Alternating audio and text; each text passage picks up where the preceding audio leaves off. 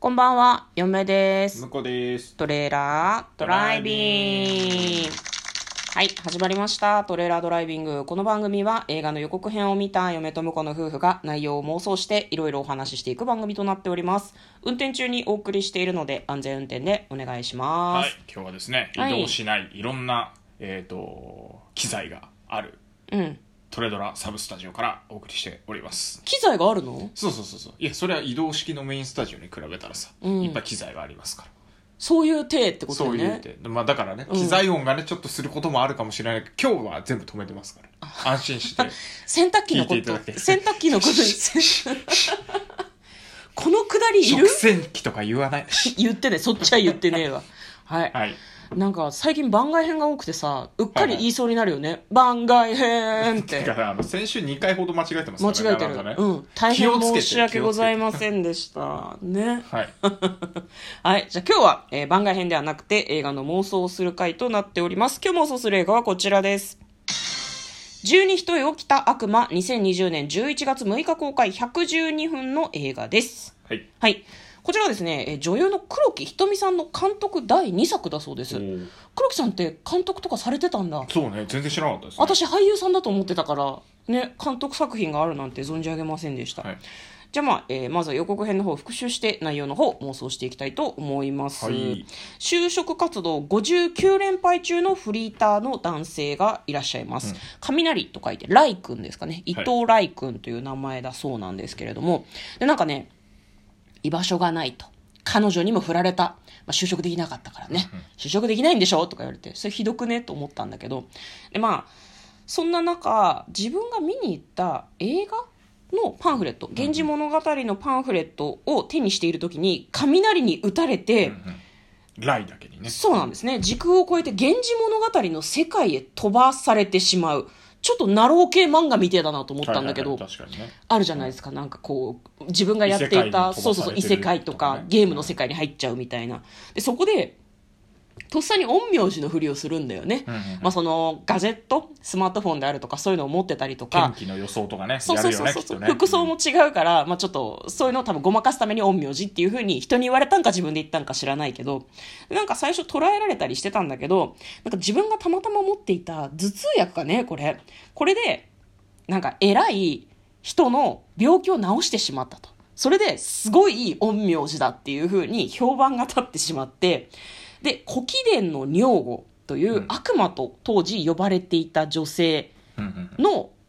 う部下になることになってしまうんだよね。でその人はなんかすごく変わった人なんだけどなんだろうな当時としては結構なんですかねこうすごくこうアバンギャルドな女性だったのかなという感じで、なんか可愛い女にはバカでもなれるわとか言いたいことを言って帝もみんなを従わせてやるのよみたいなことを言ったりするような人なんですよね。でその人となんかもう親しくなったりとかしながらやっていくみたいな感じの予告編でございました。時空を超える人生を変えるというようなキャッチコピーがついておりました。では内容の方を妄想していきましょう。トレーラードライビン グ。いやー、やっと使えたよ、これ。やっと使えましたよ、すこの、すごいすごい このれ音。で初めてじゃないこんな初めにてこんなにこんなにこれのため のあれだよねそうね。よかったいやでー、やもっと使えたよ。私たちの中でこの和風どう使っていいか一番わからなかった和風。まあ、最近、その時代劇ものの映画っていうのがあんまりなかったのかもしれないね。確かにね。そうかもね、うんやっぱ合うね合うね、合和う風よは。しかも、源氏物語うんの世界、戦国とかよりもより合います合う合う合うう。合う合ううんすごいなんか感動的な瞬間だったねもうなんかわかんないこのこの配信の中の盛り上がり終わっちゃった感じするなんかいや、待て待て待て待て。待て待て待て。これから盛り上がってくる。終わりでいいんじゃないもうダメダメダメダメ。今のでも妄想分ぐらいすごいなんかテンション上がった、うんまあまあまあ妄想していかないといけないんだけど、これ非常にあの予告編がね、すごく面白そうな感じだったね面白そうだったうんね、曲もいいしねうんまた「源氏物語」の世界っていうのがすごく良かったよね光源氏とかうん多分藤壺の女房とか、うん六条の宮住所とか、うんすごいなんか「源氏物語」を私そんな詳しくはないんだけど、うん知ってる人たちもあこの人がやるんだキャストっていう気持ちで見れるんじゃないかなとはちょっと思いますね。そう古貴殿の古今殿の女房か、金殿の女房ですうね、んはい桐壺の帝の妃ほうなるほなどんですって。うん私全然この辺詳しくないので何にもわかりまごせめんん私も文系なんだけど「源氏物語」全然分からんわ授業でやった部分ぐらいしかでも分かんないねあれだね、うんタイトルがさほらうん「十二ひとえを着た悪魔」ってことはさ、うんこれあれじゃないプラダを着た悪魔的な感じなわけでしょ多分ねえ本当にいや僕はそうだと思いますよそことかぶせてんのそことかぶせてるんじゃないのかなっていうなるほど、でね、ストーリー上も多分、だからこの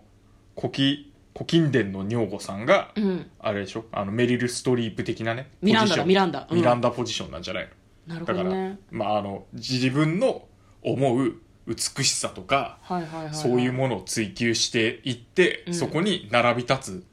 人を、まあ、求めてるというか、うんうんうんうんうんうんそこにそぐわないやつはかあのどんどんバッサバッサ違う違うと、うんうんうんう私の美しさを体現しろみたいなこんなるほどとねですよ、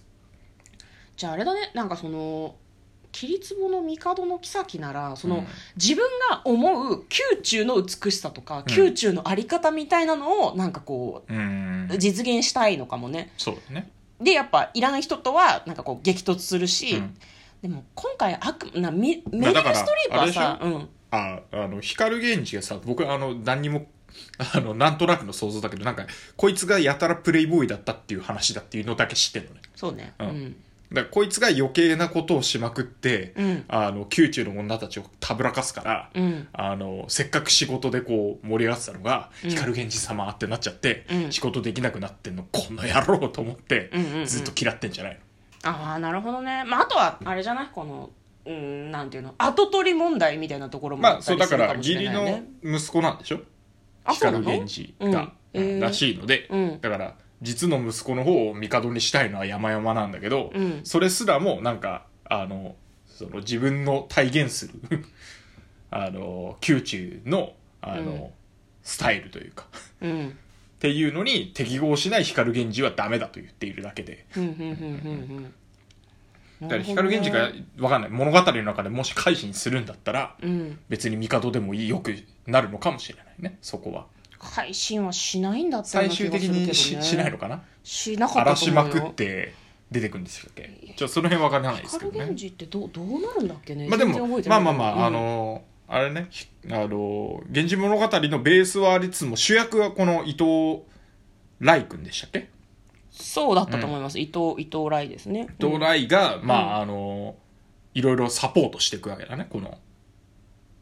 でしょうね近伝の女えこ房れスマホとか使えんのかな平いや安だっ時て代電波ないかから使えないでしょそれ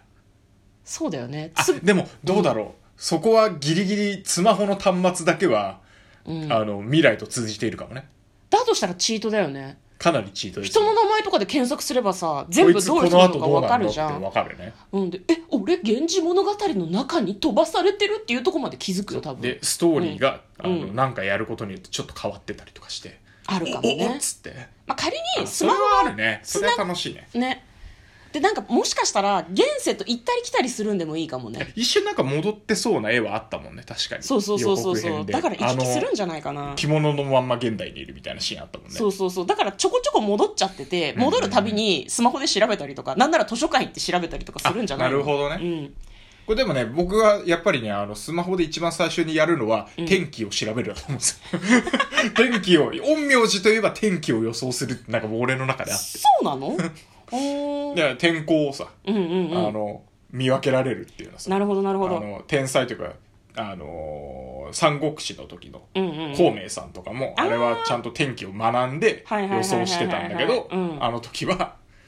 あのまだそういう学問があるっていうのがあんまり知られてなかったから、うんうんうん天候までも全部予想するすごい人みたいになってたけどうんじゃああれだねあのーあれあれアウトドアの本を図書館で借りて読んだらいいと思う、鳥が低く飛んだら雨が降るとかああなるほどねそういうなんだろうあとお日様の周りに輪っかが見えたらなんちゃらとかあるんですよその辺の知識も、うんあのー調べて戻ってくるわけだだそうそうそうそうそこであれかうんこれ就職落ちまくってるっていうから、うんそこでいろん調べたいろんな知識が 一石身二に鳥ついて一石二鳥身についてものすごいなんかこう、うんあの資格資格いっぱい持ってる人みたいな感じになってああスキルがいっぱいあるからねなるほど、うん決して就職活動のためではなかったけど、うん多分やる気なかったんだろうね、うん就職活動もやってたけどそうもうなんか59連敗してたらちょっと惰性になってくるけど、で平安時代でうまくやっていくために勉強したことが結果的に現世で就職活動に役立つようになるってことだよそねう。ね。いいと思います。でしかいいとも思いあますの、うんメリル・ストリープばりのさ、うんあのパワハラに近いような上司がさ、うん無理難題を押し押し付けてくるやつを全部解決していくわけでしょそうそうそうそう。あのガジェットを使いまくって、うん、それによってこうなんか力がついていくってことだよね自然にう,、そうだねんまあいいじゃないですか、んじゃあ最終的にはなんか古貴殿の古近殿の女房か、うんを助けようとするんだけれども歴史を変えてはいけないというふうに思うか志半ばで現世に戻っちゃうのかな、うんうんうんうんどうなんだろまあ、あのその後どうなったかっていうのはやっぱり「源氏物語」をちゃんと読んで、ううんうんうんうんあのわかるんじゃないですかなるほど今まで興味なかった「うんうんうんうん源氏物語」をちゃんと一から読んでみて、うんああいつこうなったんだとかあこの後こうなったんだよかったねみたいなことをあいいいいと思思いいなますがらいいいいあ終のわり自方分はうん就活に向かっていくと、なるほどねいや意外と高校卒業して大学中退とかしてたんだけど「うん源氏物語」勉強したくなって学校入るエンドとかでもいいあかもそしれなれいもいいかもねやっぱやりたいことを見つけるっていうかさ、うんうんうん、もっとなんか人物について研究したいな、なとか思ったりするのかなというふうに嫁はちょっとだけ思いましたはいそんな感じでいかがでござんしょうはい、はいじゃあ簡単にストーリーを読みたいんですけどちょっはといどうぞストーリーが、あいきます、はいえー女優黒木瞳の監督第2作であ長編小説を映画化あ原作があるそうみたいです「なる源氏物語」の世界に紛れ込んだ現代の青年が奔放で強い女性に翻弄されながらも成長していく姿を描く就職試験に落ちてばかりのフリーターは京大に合格した弟に対し劣等感を抱いていたアルバイトで「源氏物語」の世界を模したイベントの設営をした彼は帰宅途中に激しい雷に襲われて意識を失ってしまう目を覚ますとそこは「源氏物語」の世界だったということですアルバイト先で冊子を配られていてそれを見ながらここは源氏物語の世界って思うみたいほでどす。なるほどということで、嫁と向こうのトレーラー、ドライビング、まったねー。